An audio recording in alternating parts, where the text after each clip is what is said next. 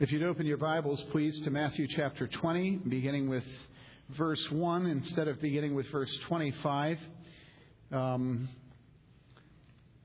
we're studying today, particularly the verse 28 that is known so many by so many in American Christian circles. The Son of Man didn't come to be served, but to serve and to give his life a ransom for many. One of the reasons that I love Scripture is that Scripture is so, so accurate in diagnosing who I am. And by that I mean that it doesn't cover up my sinfulness and my weakness and my perversity and my rebellion and my pride, but it actually does nail me. uh, sometimes you'll hear people arguing about the inspiration of Scripture, particularly when it comes to proofs for God or it comes to evolution and things like that. And and what I would like to know from the scientists, um, in other words, the priests of our culture, is I'd like to know how on earth uh, you get to the point of evolving sufficiently that you document your own perversity in a book and leave it for posterity. It doesn't sound to me like something that the survival of the fittest would, would, would do.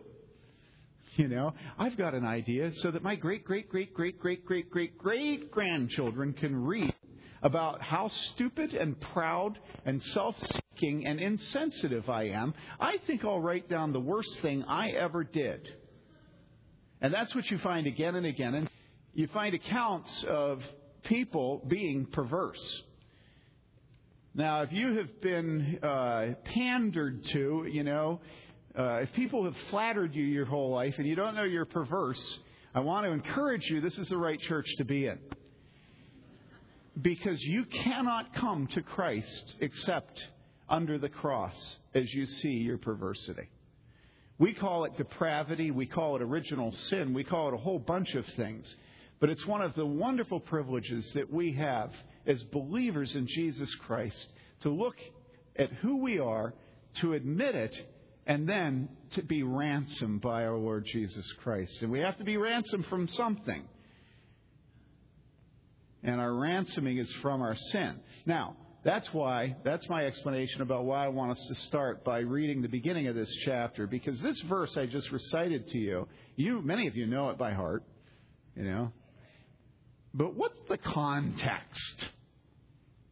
You know, if we believe all Scripture is profitable, that would include what comes next to what. And if you look at what it comes next to, it's really interesting. So let's start from the beginning of the chapter and read For the kingdom of heaven, this is the word of God, and it is eternally true. For the kingdom of heaven is like a landowner, Jesus is speaking, telling a story. It's like a landowner who went out early in the morning to hire laborers for his vineyard. When he had agreed with the laborers for a denarius for the day, he sent them into his vineyard. And he went out about the third hour and saw others standing idle in the marketplace. And to those he said, You also go into the vineyard, and whatever is right I will give you. And so they went. Again he went out about the sixth and the ninth hour and did the same thing. And about the eleventh hour he went out and found others standing around. And he said to them, Why have you been standing here idle all day long? They said to him, Because no one hired us. He said to them, You go into the vineyard too. When evening came, the owner of the vineyard said to his foreman, Call the laborers and pay them their wages, beginning with the last group to the first.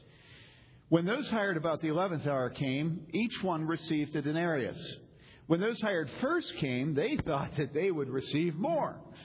But each of them also received the denarius. When they received it, they grumbled at the landowner, saying, These last men have worked only one hour, and you made them equal to us who have borne the burden in the scorching heat of the day. But he answered and said to one of them, Friend, I'm doing you no wrong. Did you not agree with me for a denarius? Take what is yours and go. But I wish to give to this last man the same as to you. Is it not lawful for me to do what I wish with what is my own? Or is your eye envious because I am generous? And so the last shall be first and the first last. Now, any of you that say that this story doesn't touch you in your heart and your mind need to get to know yourself a little bit better. Because Uh, what we see when we look at ourselves carefully, we look in our own hearts, is that we see that the battle cry of the French Revolution owns us ideologically. Completely. We are people who believe in what? In fact, let's have Lucas say it in French. It sounds so mellifluous. Okay, come on, Lucas. Say it loudly so everybody can hear it.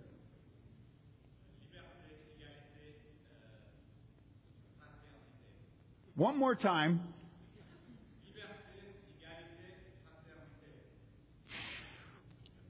Doesn't that just give you chills? That's why I can't stand the French. Everything's so pretty with them. Don't worry. It's true, but it doesn't matter. Liberty, fraternity, equality. Now, we all know that we're the land of liberty, right? What about fraternity, and what about that big one, equality? Deep in our hearts, we are convinced that we understand equality. And so, consequently, we judge God, and we judge every text of Scripture by our standards, and our standards aren't biblical, they're cultural. And the standard is that God must be fair. And we define the fairness. This is one of the reasons that we have such trouble with the concept of the decrees of God and predestination. Well, how could you judge and send to hell people who never had a chance? That doesn't conform to my idea of fairness. You say, well, where did you get your idea of fairness? You say, well, from my mother's womb. I'm American. You know, I don't know. It just seems right. Well, if you look at this story here, it doesn't seem right. Think about the heat of the day. Think about the heat we had a couple of weeks ago, how hot it was. And so the ones that are bearing the brunt of the heat during the day, sweat pouring off of them, they're dead tired at the end of the day, and then they get paid the exact same amount as the other people. You can imagine as they see the people that have worked just a couple hours getting a denarius, they're thinking, oh, you know, this is going to be great. I'm going to get better paid. You know, I'm going to get more than I thought I was going to get. And then they're given the same, and they're mad. Why are they mad? Well, because it isn't fair. And notice what Jesus says. Jesus says, basically, if the owner wants to be what? Generous. Now, let me ask you this question Has God been generous to you? And if you answer the if you give me the answer no, he's just giving me what's fair, I say you don't know Jesus Christ. You are not a believer. You don't know him. Because the beginning of spiritual life is recognizing that there is no standard that we match up to and that if God were fair, that we would be thrown into the bottomless pit of hell, and there would be no hope for us. If you think your wife is fair with you, you haven't begun to understand yourself. Your wife is a walking, talking, loving gift from God to you. And if she gave you what you deserve in your relationship, you would never get anything from her. If you think that your parents are fair to you or unfair to you, you don't begin to understand the nature of having parents and being a child. There's nothing fair about it. Any mother will tell you that. Do you understand this? And so, those of you, and I know there are many of you because I love you, those of you who are struggling to be submissive to your parents, and by the way, the reason I know you struggle with this is because guess what? This very large 53 year old man just a few years ago was a 15 year old who made his mother's life miserable. All right? If you struggle to submit and to honor and to love your parents, be encouraged that this too God will give you and plead with Him for it. Plead with Him for it. Plead with Him to give you a joyful and submissive spirit. So if we even look at our human relationships, fathers and mothers, what did our mother give to us? Can we give back to her? No. The fact is, you would have to what? Diaper your mother in her old age for how many years? And then you'd have to have her hanging at your breast for how many years? And then you'd have to go through what kind of labor? Can you ever pay your mother back? No, you can never pay your mother back. You can never pay her back. And then we go to God. And there's absolutely no way. Every good and perfect gift comes down from above, from the Father of the heavenly lights. What perfect and good gifts. The weather this last week, the food that you ate, the bagel with cream cheese, the honey, the ability to walk, the healing from the tennis elbow, the fact that your arthritis is painful, but your, that your knees still work, the fact that your husband forgave you. The fact that your mother taught you from the time you were at her knee to love Jesus Christ. The fact that you are in church today hearing the Word of God. That you're not one of these people who despises it and is off on the soccer field, on the basketball court, preparing for another Notre Dame disaster. You know? The fact that you're in the house of God and that you're hungering and thirsting after righteousness. Every one of these things is a gift from God. And so it gets to the end of the story, and they're all given a denarius. And the fact is that denarius stands for God's grace to us. And any grace we get from God, being able to wake in the morning and have breath, being able to watch sun, anything we have, even toothpicks, are God's kindness to us. Every breath we take, the fact that the universe coheres, that it holds together, it's not a scientific fact, it's a divine fact. Because if God for one second stopped holding the universe together, it would go kerplooey. Right? And so Jesus says, Why do you resent my generosity? Now, look what happened. The, the message is clear, right? And then it says what? The last shall be first. Jesus ends with the application, and the first last. And as Jesus was about to go up to Jerusalem, he took the 12 disciples aside. Now, why is he going up to Jerusalem? He's going up to Jerusalem from the holy day of the Jews called Passover. What is Passover in commemoration of? Passover is in commemoration of the night when God, in a great battle with Pharaoh and the Egyptians, finally dealt them the death blow. And the death blow was he told his people, take a lamb without blemish. You know, don't take the lamb with a gammy leg. Don't take the lamb that has bad markings. Don't take the lamb that's sick all the time. Take a perfect lamb, kill it, and take its blood and put it over your door, you know, on the frame, on the trim. And if you do this, I'm going to go through the land tonight and I will kill all of the firstborn sons. You put that blood over your door, and I will spare your son. And so those who were among the people of God didn't have thoughts about blood, and God said, okay, spiritually, it's the same thing as having blood, and so your thoughts are good enough. They didn't have spiritual thoughts. What they did was they took an animal, they killed it, and they took the blood and they painted the doorpost with the blood.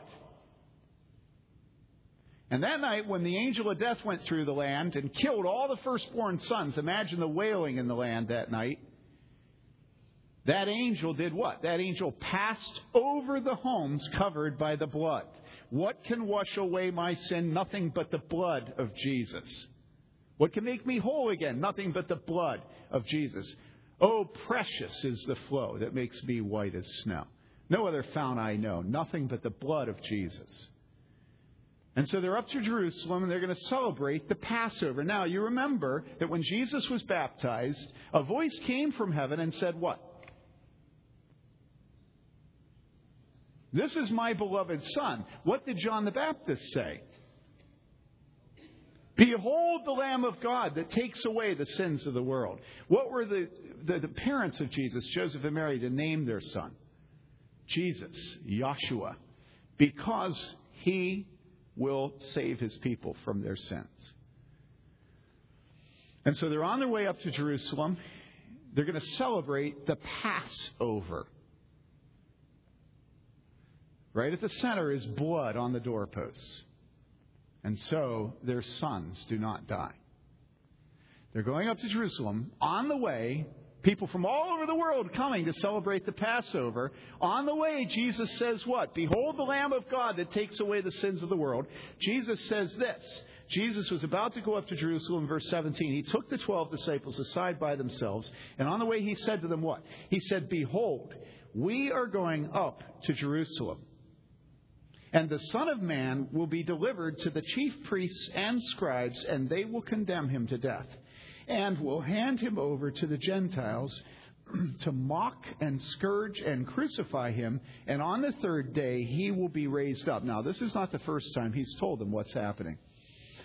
In Matthew 16:21 it says from that time Jesus began to show his disciples that he must go to Jerusalem and suffer many things from the elders and chief priests and scribes and be killed and be raised up on the third day. Matthew 17, 12. But I say to you that Elijah already came, and they did not recognize him, but did to him whatever they wished. So also the Son of Man is going to suffer at their hands. Matthew 17, 22 and 23. Again, he said, While they were gathering together in Galilee, Jesus said to them, The Son of Man is going to be delivered into the hands of men, and they will kill him. And he will be raised on the third day, and they were deeply grieved. So now we look at the text and we see that he not only reiterates what he said before, but he adds some new details. What are the new de- details that he adds? Well, he says, The chief priests and scribes, they will deliver him, and they will condemn him to death. Same old information. But 19, and will hand him over to the Gentiles to what? To mock and scourge and crucify him, and on the third day he will be raised up. So it's not just a question of him dying, but now it's crucifixion. uh, there used to be an atheist young woman that was that used to sort of be a, a bigwig in Madison, where I did my undergraduate work at UW, and uh, her name was Annie Laurie Gaylor. Some of you maybe remember the name. And uh, I remember reading an article where she talked about uh, how much she hated the cross because the atheists have spent years trying to get crosses off of Soledad, trying to get crosses off of seals. You know, I really think that one of the most ironic moments in my 15 years in Bloomington was the church that we used to worship in across from the state patrol post, right? You know what I'm going to say. Um, it wasn't the most beautiful building in the world. I don't know if people know it, but it's actually modeled very closely on uh, um, Frank Lloyd Wright's church up in Madison. Uh, and I, Mary Lee and I once were asked to, to be the custodian of that church, and you took a tour through it, and it was like, no. Um, anyhow, coming up out of and this was different than Frank Lloyd Wright. That, that window is out of Frank Lloyd Wright's church. But coming up out of that, if you remember, was a great big steel girder that was made into a cross. Huge steel coming up right out of the top. And the university bought the building, right? What did they do? Immediately cut off the top of the cross. Well, I guess they showed us. And so, consequently, every time I look at it, it's so obviously something looking for something on the top that I think more cross than I ever would have thought if they'd left the cross on it. you know, every time I go by there, I you know bear my cross. You know, um, and so we think of the cross, and Annie, Annie Laurie Gaylor used to say, you know, what what on earth? You know, we're going to take an electric chair and we're going to put it on all our seals and on the top of our mountains. That's a good, good statement. That's what the cross was. The only thing is, when you're electrocuted, you're dressed. When you're crucified, you're not. When you're electrocuted, it happens in the privacy of a prison with only a few people allowed to watch. When you're crucified, you're taken to, like, 10th and the bypass or the square. and everybody sees you naked as you die. Now, this is what Jesus is going to do. And then he adds the details that he's also going to be mocked and scourged. Now, what was the response of the disciples? Put yourself in their position. Most of us have, at one time or another, loved a man, a man man. We've loved our fathers. We've loved the man we work for. I've had some great men that I worked for, and I loved them. And you think about the disciples being with Jesus for three years, and you think, did they love him? And the answer is, yeah, they loved him. They adored him. When he said that Peter would betray him, what did Peter do? Peter said, I'll never betray him.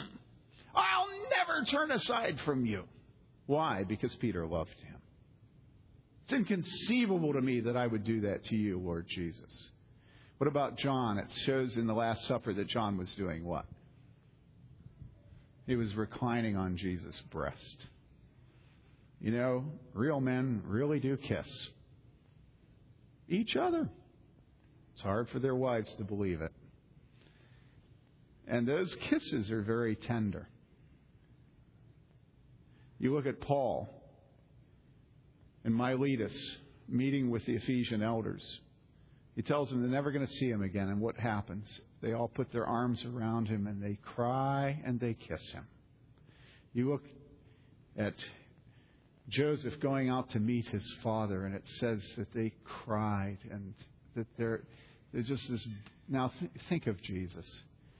That his disciples love him. We're going up. I've been warning you the day's coming. And it says they were grieved at other places. We're going up to Jerusalem, and I'm going to be mocked, and I'm going to be scourged, and I'm going to be turned over to the Goyim, the dirty Gentiles, and they are going to crucify me. So, where were the hearts of the disciples? If this was a movie, this is the time the violins would start playing. You know? And we'd all see the love, and they'd pat his head and comb his hair, and, you know, sing him songs to comfort his heart. So, what did the disciples do? okay, come on, look, look, look. What does it say? Then the mother of the sons of Zebedee came to Jesus with her sons, bowing down and making a request of him. Notice the word then. so, Seth, do you see yourself in that? Then. You do. It is you. It says, Then the mother of the sons of Zebedee came to Jesus with her sons, bowing down and making a request of him. And he said to her, What do you wish? And she said to him, Command that in your kingdom these two sons of mine may sit, one on your right and one on your left. Now, in all your wildest dreams, would you expect that to be your response to this poignant moment when the string players are going their best? You can't conceive of it.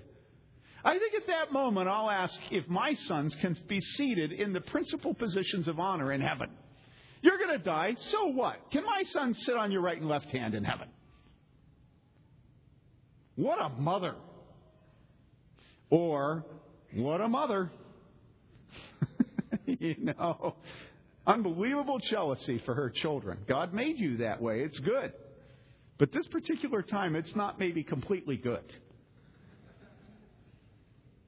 You know, can I have the place of preeminence for my sons? Now, if it was one of the obscure disciples she was asking for, I'd be able to handle it better. But hey, who is it? It's James and John. John!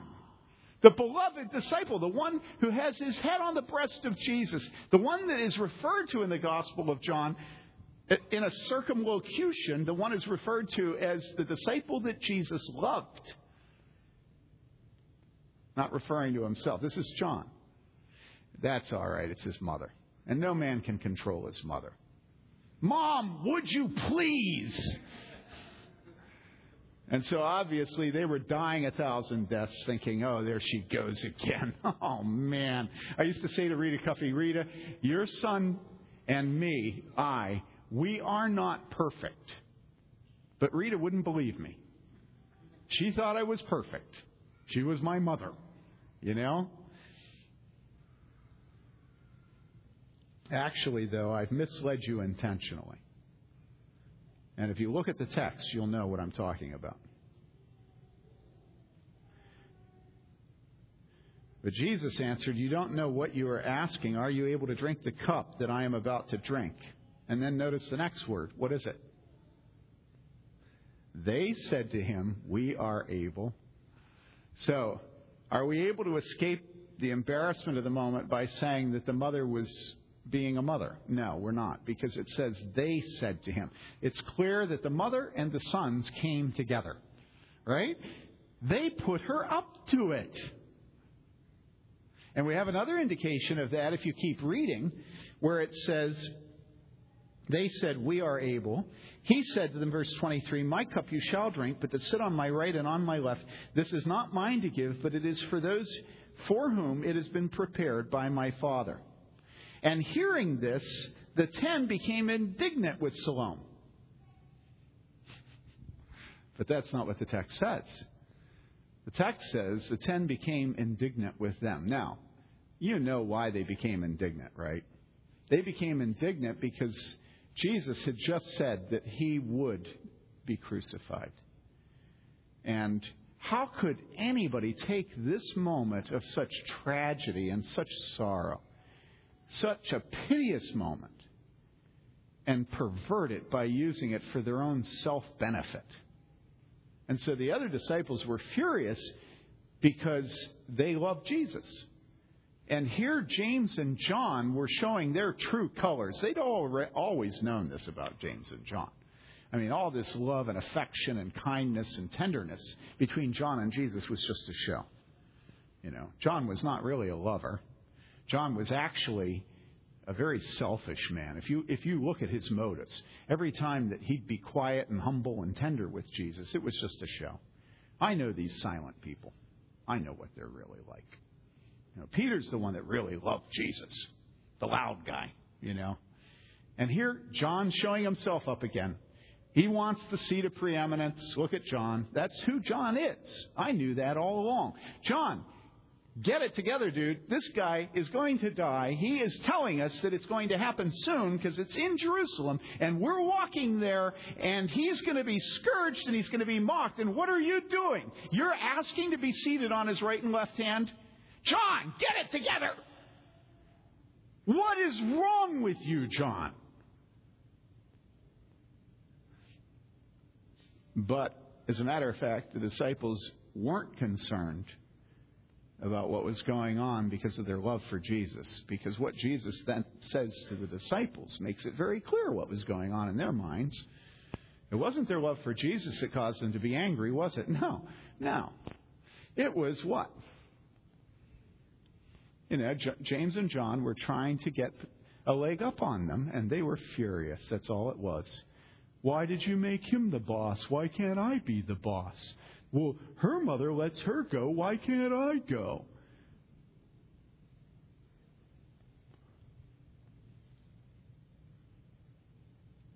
Hearing this, the ten became indignant with the two brothers, but Jesus called them to himself and said, You know that the rulers of the Gentiles lord it over them, and their great men exercise authority over them.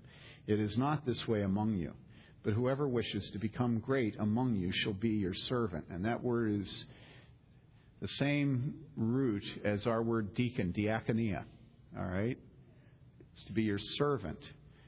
But he hasn't gone down the whole way yet because he then says, And whoever wishes to be first among you shall be your. Jill, say the word.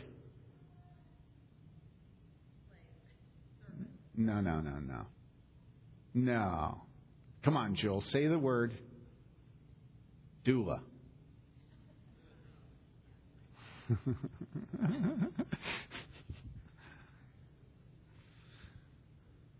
That's the Greek slave. The woman that sits next to a woman in childbirth and does absolutely anything she needs. And that's Jesus.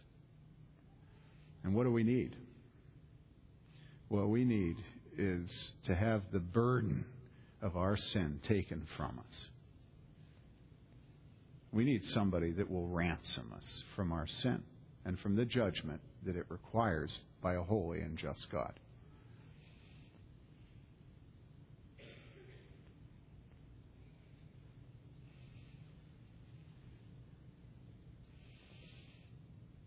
And then we hit this verse just as the Son of Man, Jesus says, referring to himself, did not come to be served, but to serve and to give his life a ransom for many.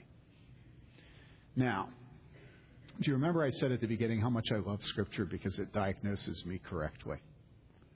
It never lies. Remember how I said Survival of the Fittest would never give you a book like this? Because it's where people record all of their worst and most despicable actions. Things like cutting up a woman and sending her pieces out across Israel. Things like offering your daughter in Sodom to protect your guest. Things like passing your wife off as your sister. Things like betraying Jesus because you're afraid and intimidated by a teenage girl at the fire outside the Sanhedrin. Things like taking one of your soldiers' wives and then trying to make him make it look as if she's pregnant by him by bringing him home and then killing him when he won't go along with it and doing it in a hypocritical and deceptive way.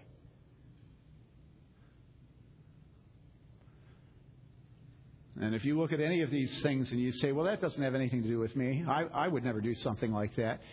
Those of you who are men, all I ask you to do is be self observant when you drive a car.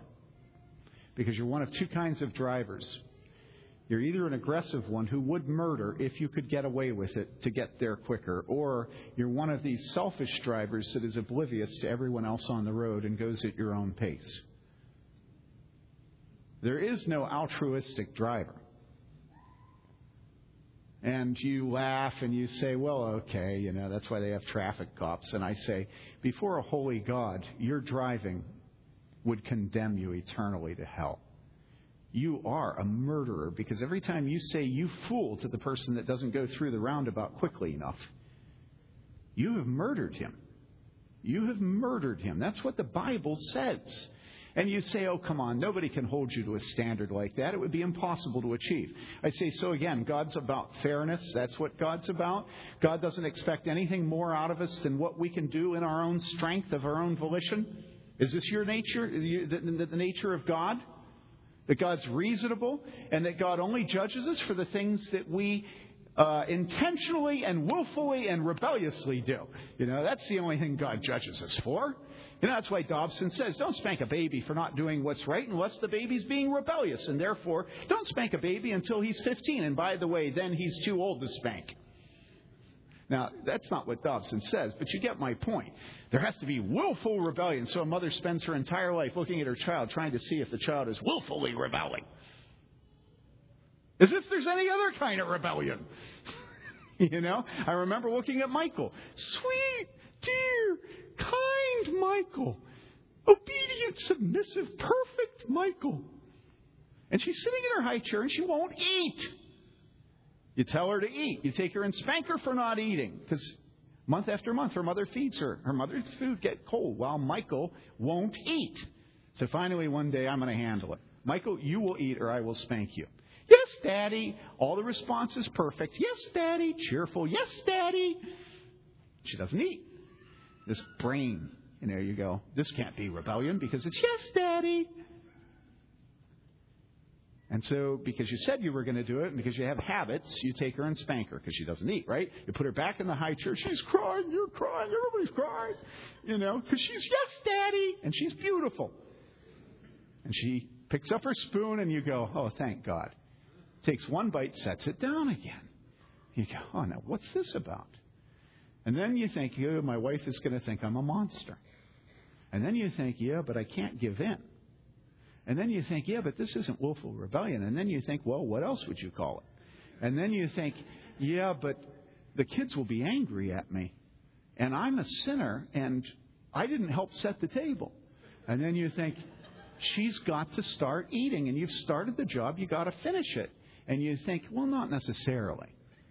You know? And you think, but she's rebelling. And you think, no, she's not rebelling. She just has, the spirit is willing, the, the flesh is weak. You think, no, no, no, no. Obedience is doing what you're told. She's not obeying. That's rebellion. Michael, if you don't eat now and keep eating, I will spank you again. Yes, Daddy! One bite, no more eating. Michael, did you hear me? Normally, there's no more second warning from me with my kids. But Michael, Michael, now Michael, did you hear me? Yes, Daddy. Will you eat? Yes, Daddy. One bite. She's not eating, right? Now, at that point, you have to decide whether you believe in the holiness of God. You must decide whether God's holiness matters. Do you understand me? God has said that you are not to take his name in vain. Do you know what one of the most frequent ways we take God's name in vain is? We talk about how we felt led to do something when we didn't feel led at all. We simply wanted to do something, but we attribute it to God speaking to us directly. And it's taking God's name in vain. We talk about how we prayed and then did something. We talk about how the Spirit led us, you know? Another, or we tell jokes. And, and every single joke that uses the name of God to create humor among us is taking God's name in vain. Do you realize this?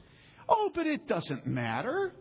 It really doesn't matter. Everybody does it. The preacher does it. The elders do it. The Titus two women do it. Charles Stanley does it. Well, it's, there's nothing wrong with. I mean, come on, don't be petty, Tim. And God, don't be petty. I honor you. Telling a little joke isn't an indication of lack of honor of you. Just because I use the name Jesus or God in a joke, I mean, that's not you. That's just somebody standing in for you for the purpose of, of having fun and laughing. God, don't be so rigid. So, Michael, yes, Daddy. Do I believe in the holiness of God? Do I believe that as she learns to honor her father, that she will learn to honor God? Do I believe that it's helpful for her to see that, yes, Daddy, with only one bite, as an attack upon the one who created her? And it's not about me and it's not about my wife. It's about God, her father. So, guess what? She gets spanked a third time. By then, my wife is in full blown rebellion. And so are her children. So I tell her to take her children, go outside. Why? Because I can't handle dealing with them and with Michael at the same time. Because why? Because I'm on the verge of, of self destructing. The dissonance of my wife, my children, and this, yes, Daddy, and God. And it's like too much for me. Right? And so what do I do? I spank her four times. And the fourth spanking was wonderful because I didn't have to deal with the other people that disapproved of my actions. And she still didn't eat. But she was still cheerful and sweet and beautiful. And I thought, no, she will learn to obey. And it wasn't about me. And so I spanked her one more time. And I really did hurt her. And then she learned the nature of a submissive heart. It's not enough to say, Yes, Daddy. You have to eat. You have to eat. You know?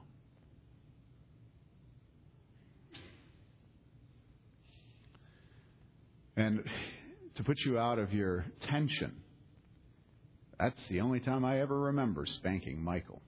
And it was five quick ones right in a row. And afterwards, I went outside, and Mary Lee and the children all were very happy I finished the job. They just couldn't handle being there, so I sent them out.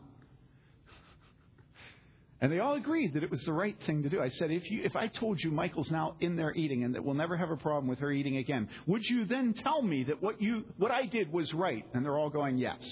And I said, well, then next time, please don't punish me. Please don't punish me.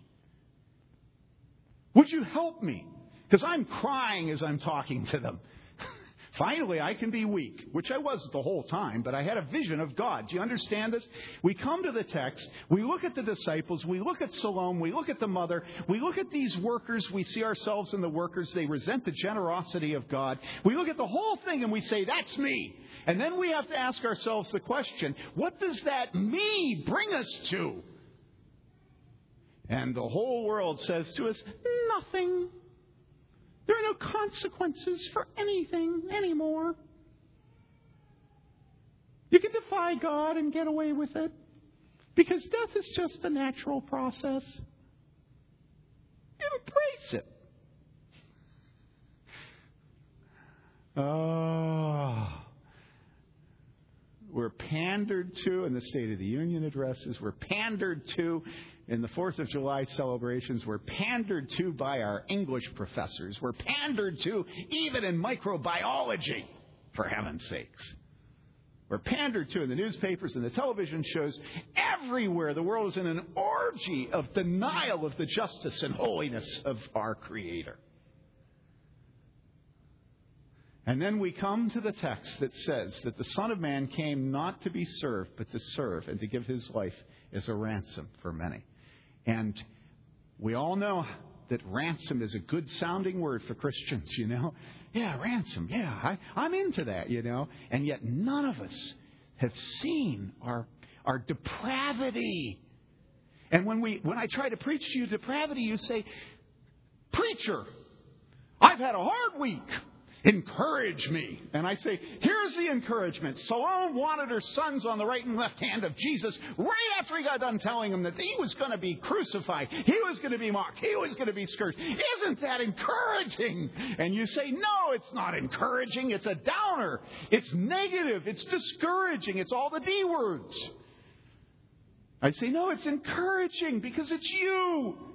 And right after that, he says that he is giving his life as a ransom for many. And if you will stop denying it and stop listening to all the people that flatter you and pander you and admit who you are, you then can look to Jesus Christ and be ransomed. And you're done. You don't have to lie anymore. When your mother tells you you're a nice boy, you can say, No, I ain't. And when your teachers give you an A, and now they say, I was reading an article this last week, they say, it was an article from my alma mater, UW Madison. They went through all the uh, admissions process, and they said there are some states now where every single application they get from that state has a four point average. What is this? Is it that all of a sudden students in America are disciplined and their parents are holding them accountable for their homework? No. It's called grade inflation. What's grade inflation? It's called pandering. What's pandering? It's flattery. No one who flatters you is ever your friend. And the Bible doesn't flatter me. Every time I open the pages, I see me, my mother, and she's not nice. And the Son of Man did not come to be served. He came to serve and to give his life a, a what? A lutron. Now, what is ransom? Well, in Greek, everybody knew what this word meant. There was absolutely no confusion over the meaning of this word ransom in Greek. None. Now, why does this matter? Well, this matters, again, because the world denies the gospel. And one of the ways it denies it is by saying that Jesus came to show us what a good moral man could be, or what a good prophet could be, to lead us to have heavenly thoughts about the nature of God, the nature of spirituality, the nature of religion. In other words, that Jesus came to be a great moral teacher, a great example of divinity in man. But that's not why Jesus came. He said why he came. He said his name is to be Jesus, for he will save his people from their sins. And it says that he gives his life as a ransom. In other words, Jesus came to die. And so it matters whether the word there has significance, and it does. That was the word that was used in the ancient world to refer to prisoners of war and to slaves who were bought out of their captivity.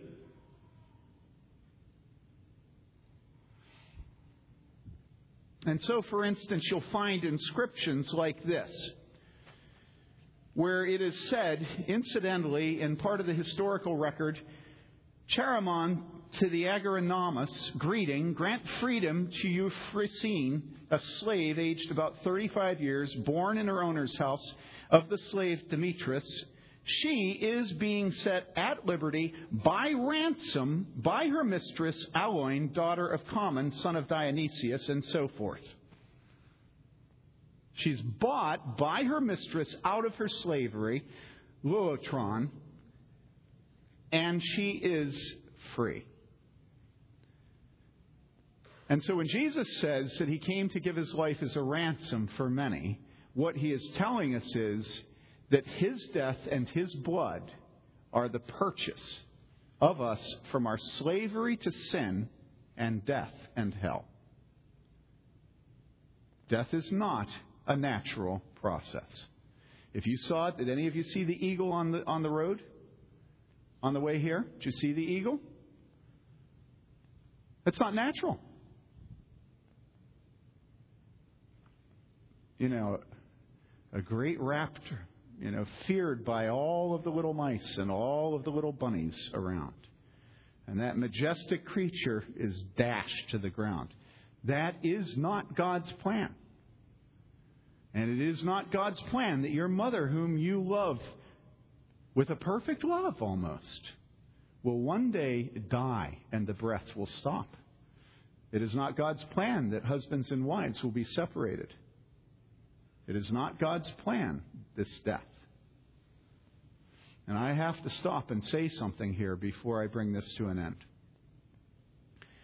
Around this country, there are Christians who are murdering their relatives, murdering them, because they've bought into this entire scandal of death being a natural process that we should all embrace. You remember what Jesus said about death? What does Paul say about death? They say it's the last enemy.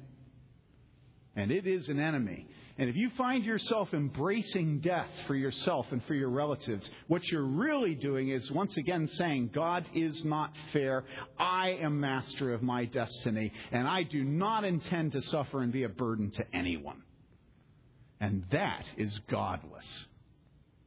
And you know, the most frequent way that's done is by saying, you know, if I if my life stops being meaningful, I'm going to sign a directive will and I'm going to say I don't want a feeding tube. I don't want anything done to keep me alive. And so what happens? Well, what happens is you say I don't want a feeding tube. So you are still very much alive, very much thinking, very much a creature made in the image of God. God is not killing you. Now, in the long term, He is. But, you know, you don't have acute cancer and you're going to die in 24, 48, or 72 hours. It's just your life is now a burden on your loved ones and the medical professionals. And what percent of healthcare dollars are spent in the last 30 days of life, Adam? A large amount. I remember the more than half. Okay? And so Christians say, well, I don't want to be a burden. And so don't insert a feeding tube. Don't insert a feeding tube. So how are you going to die? Are you going to die at God's sovereign act or are you going to die of your own hand? And you say, well, you know, God's the one that's put me in a situation where I'm a burden. It's really His fault. I mean, His, I mean, well, it's a blessing, really. You know, but don't give me a feeding tube. You say, do you know what the Bible says? The Bible says that God is the giver and taker of life. The Bible says, Thou shalt not murder. You say, Oh, wait a second. Are you saying that it could be murder to not have a feeding tube? I say, Ding dong. Yes. Feeding tubes are the way you get fed if you lose your ability to feed yourself. And you say, Yeah, but it's artificial. And God doesn't want us to have artificial means. I say, no, no, no, no, no. The real truth is you don't want to be humiliated and to become a baby to your children when you yourself took care of them when they were babies. The real issue is you don't want to spend your children's inheritance. The real issue is you don't want anybody telling you what to do. The real issue is you think life is not meaningful once you lose the ability to communicate and to control your bowels. But God made you, and He made you in His image. And He is the giver and taker of life. And so it is wrong for us to say that it doesn't matter whether or not you starve yourself to death or dehydrate yourself to death, because as long as you make the decision and you sign the document, that's your own prerogative. No, no, no. God made this world without sin and without death and without hell. And we live by God's decree. And we must look in the face of death. We must look in the face of suffering and we must embrace it. What do you think Jesus meant when he said that whoever would come after me must take up his cross and follow me? Is that just the crosses we don't have any technological fix for? You know? I mean, really, you are dying right now. No matter your age, you're dying. So why not just take a slightly increasing morphine drip because it'll save you from a lot of rejection and finding a woman to marry? And that's pain. You know, how much pain are you going to get rid of? How much of the cross are you going to push off? Just at the end of life? You think somebody that makes that decision at the end of life has not been making that decision every single month of their lives prior to that? I don't want to be a burden. You know, no, no, no. Your mom and I will just stay at home. You go ahead and have a good time. You know, television goes on. People, look in the face of the disciples and their mother. Look in the face of the disciples in the upper room, striving amongst themselves as to who would be the greatest. Look in the face of your relationship with your husband and your wife. Look at your rebellion towards your professors. Look at your rebellion against the elders. Look at your rebellion against speed limits. Look at who you are, and then say to yourself, the Son of Man, Jesus, did not come to be served, but to serve and to give his life as a ransom. Who are you? You know that old Who song off Quadrophenia? Who? Who are you? Tell me who. Who are you? Jesus knows who you are. And Jesus has said that he came to ransom you. You need ransoming. What can wash away your sin? Nothing but the blood of Jesus. What can make you clean again? Nothing but the blood of Jesus. So precious is the flow that made me white as snow.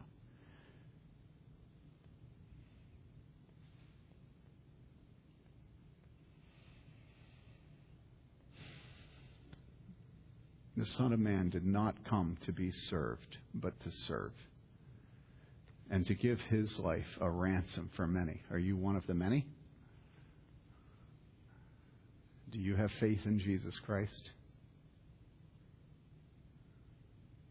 Are you going to admit who you are and what you are and shut your mouth and take the blood?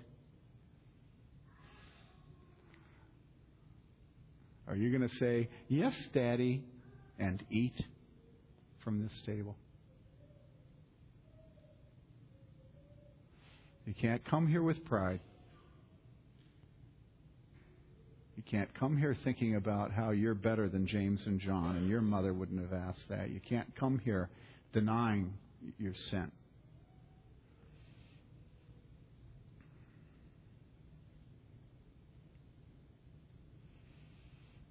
If the elders would come, please.